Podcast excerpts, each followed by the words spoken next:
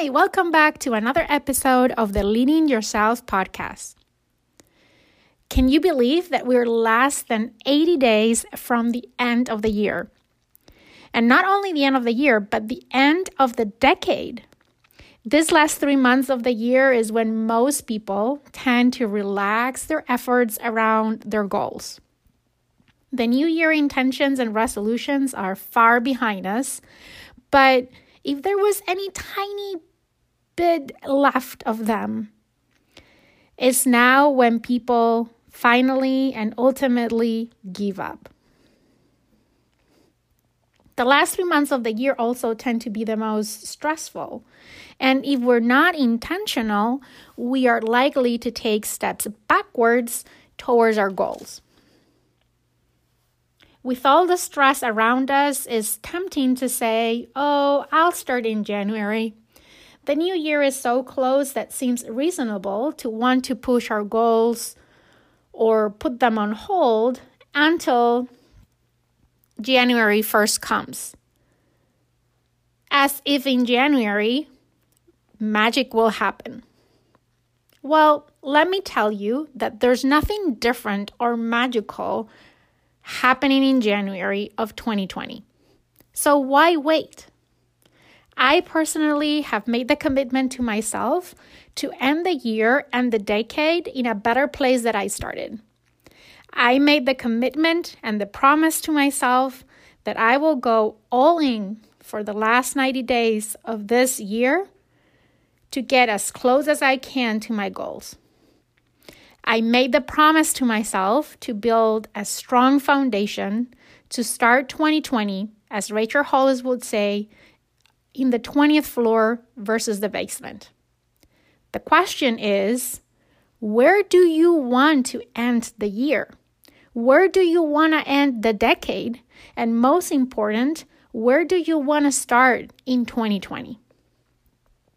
I believe that if we want to start 2020 from the 20th floor, we need to set a strong foundation, and that comes down to our habits.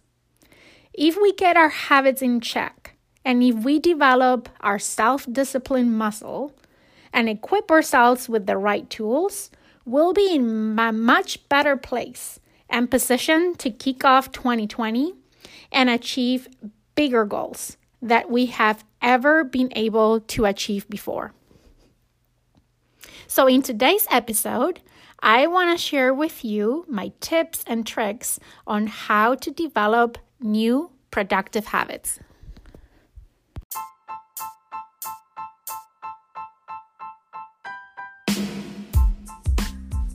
Welcome to the Leading Yourself podcast. This is your host, Carolina de Arriba.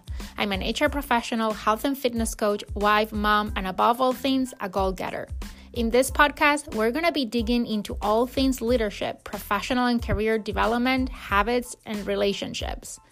This is a podcast for those who want to become the best version of themselves, those who have big dreams and are willing to embrace the journey and put in the work to achieve them. My goal is to share with you the tools, tips, and tricks to help you in your journey. So let's dig in into today's episode. As I was preparing for this episode, I Googled the word habit because Google knows everything after all, and I found the following definition A habit is a subtle or regular tendency or practice, especially one that is hard to give up. I also went to the dictionary and found a similar but different definition. A habit is an acquired behavior pattern regularly followed until it becomes almost involuntary. Habits can be both good or bad, and the truth is that they determine to a great extent what do we do on a daily basis and therefore in our lives. Many of the decisions that we make throughout our day are not really decisions but just our habits. For example, brushing our teeth before going to bed I brush my teeth every night. I don't do it as a conscious decision, but rather out of a habit. Last week, for example, I dropped my daughter at daycare just like I do every morning, and then I headed to the office. The road was closed because of construction, and I had to take a detour that ended up adding 15 extra minutes to my commute. I was upset and I thought it would have been great to know beforehand because I could have taken an alternate route that would have saved me 15 minutes. I got to the office and I told myself, okay, tomorrow I'll just take the alternate route. The next morning, I dropped my daughter at daycare and it was like a deja vu. My habits were stronger than me, and I found myself trapped in traffic again, detouring, adding an extra 15 minutes to my commute, and as a result, I was late for my first morning meeting. To make this story short, this happened for three days on a road before I got it right, and I was able to train myself to take the alternate route and modify my habit when we're trying to improve, when we're trying to develop ourselves, we typically tend to focus on what new things we need to do in order to continue to grow. But I believe that as we attempt to build that strong foundation, the first thing that we need to think about is what habits we need to break or change. What are those unproductive habits that are having that negative impact in us making progress? And what are the new habits that we want to develop that will enable us to start 2020 in a much better place, ready and enabled to achieve anything that we set ourselves to achieve? Bad habits, from my point of view, share three characteristics. One, they feel good at first. Two, like drugs, they're addictive. And three, they seem easier than the alternative. So, how do we go about identifying these bad habits? My recommendation is that you take some time for some self reflection. Deep inside, you know what habits are preventing you from making progress. Take some time to clearly identify those unproductive habits that you want to change. Be as specific when describing them and make sure that you consider habits in all aspects of your life habits at home, at work, in your free time. Then try to visualize what might be the long term consequences should you continue this habit. The next step is to visualize a new productive habit that you can replace your current unproductive habit with. Many times, this is just the opposite of the current habit, but not always. So give it some thought. Think about the benefits of adopting the new habit. Try to visualize those benefits as vividly as possible. Also, it's very important that you take some time to think about your why. Why do you want to adopt a new habit or change a current one? The why is not always one and the same with the benefit. Therefore, it's important to identify it and anchor yourself with that why. The why is key because changing a habit or adopting a new habit is not easy. And it doesn't happen overnight. In the process of changing a current habit or adopting a new habit, you will be tempted to give up as things get hard and that why is what will keep you focused and motivated to keep going, to not give up. The next aspect that is key in developing a new habit or stopping or changing a current habit is your mindset. If you go into this journey thinking, I'll try my best, let's see what happens, let me tell you one thing you are to fail. You need to start this journey being convinced that you will succeed, that you will make this change. So let's recap so far. The first thing we are going to do is to identify what habits we want to change and what new habits we want to develop. Step number two, we're going to identify our why. And step number three, we're going to focus on the right mindset. Now, knowing what habit you want to change or develop, visualizing it, having clear the benefits, and your why is not enough. The next thing you need to do is to plan ahead. Plan what is that you're going to do and when you're going to do it. Don't hope for it, plan for it. An important piece of this planning is being able to identify your triggers. Typically, our habits are triggered by a cue. For example, let's say that I'm currently spending too much time in the evenings watching mindless TV. And I want to cut back that time to invest it in something else. Let's say a side project or hassle. Maybe I want to start reading a book or spending more quality time with my family or maybe start to work out. The first thing you want to do in this planning stage is identify those cues and triggers. What triggers you to sit and watch excessive TV on the evenings? Maybe is that you're stressed out of a busy day at work.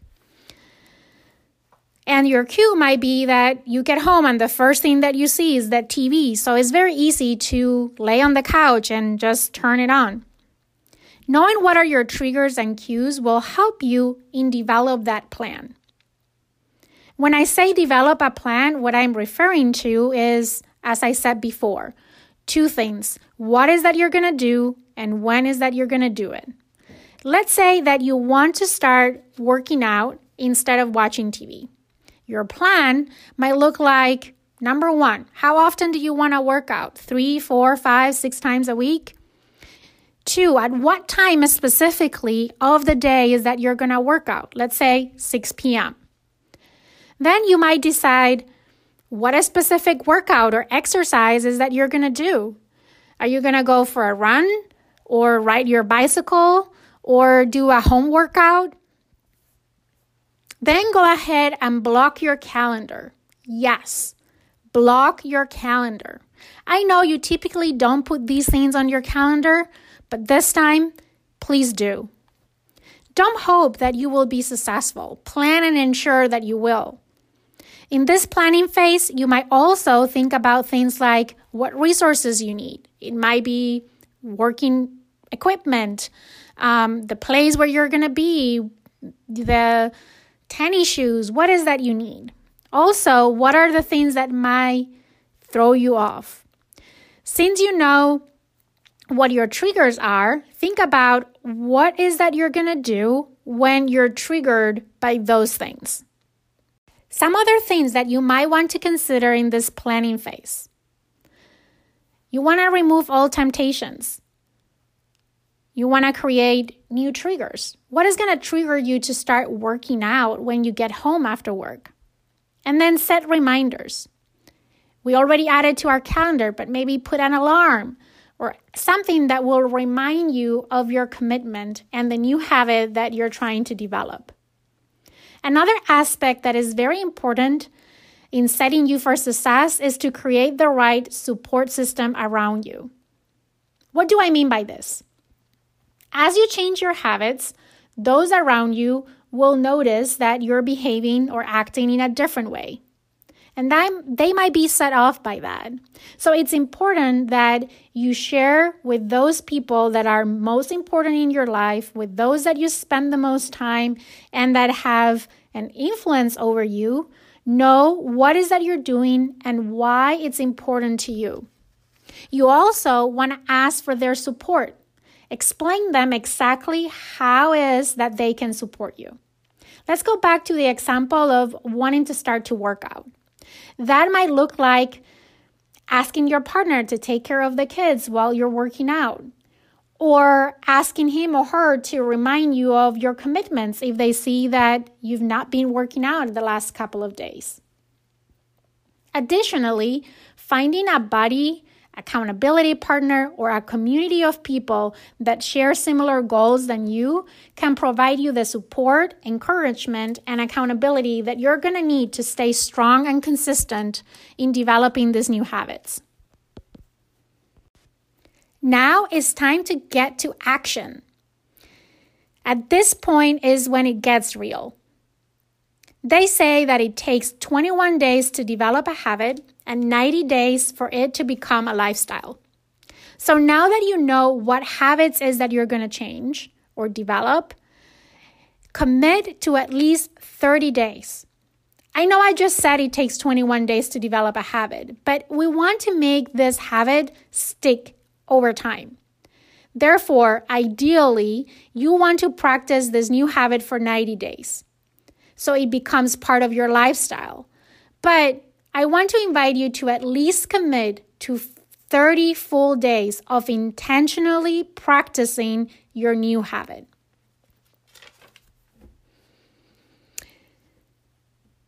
Here are some of my tips and tricks when taking action. One, make it a daily practice. Consistency is key. You want to make sure that you practice the new habit daily for the next 30 days. Number two, start simple. What do I mean by this?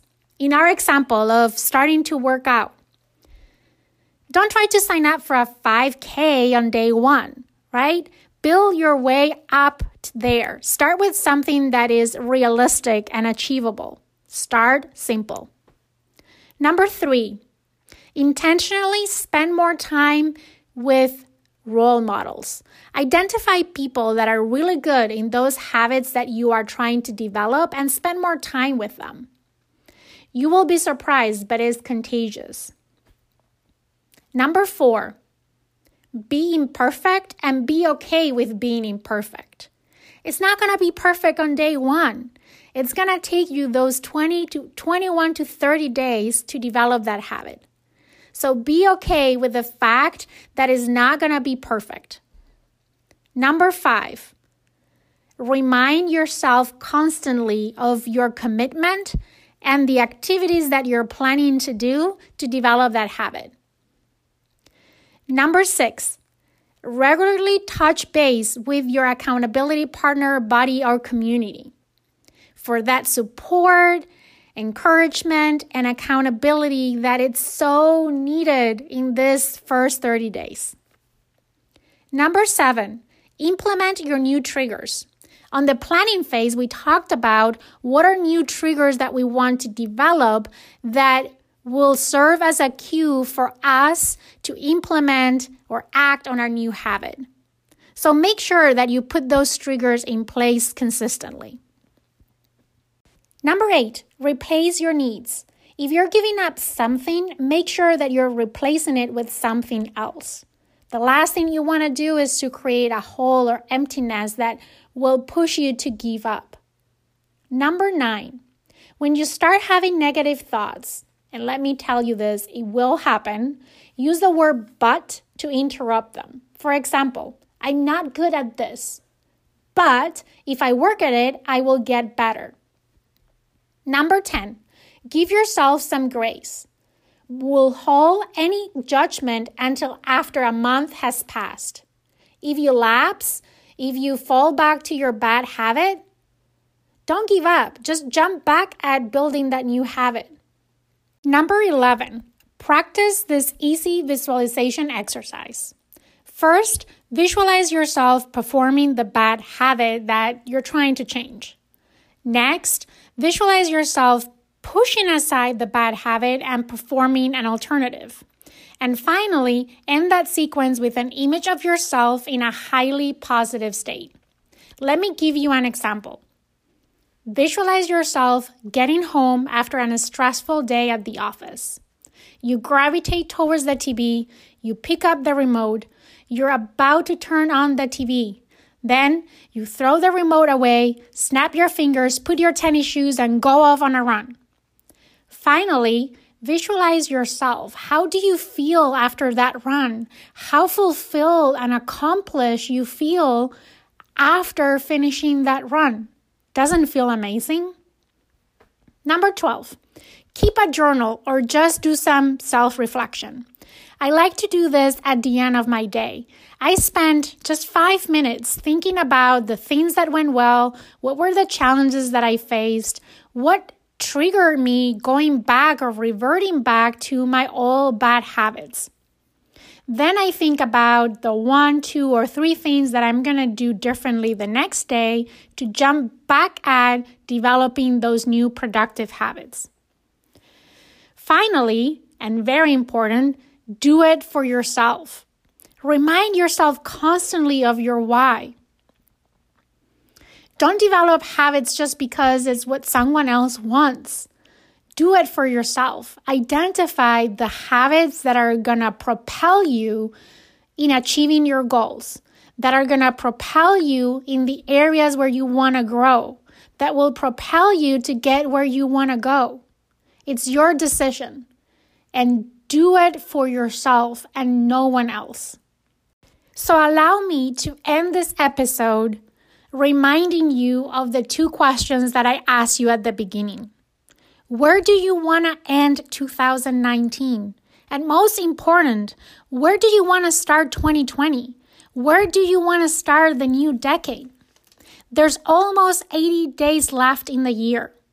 Use the time that you have left in this year to build a strong foundation. So it enables you to start 2020 in a better place, ready and enabled to achieve anything that you set yourself to.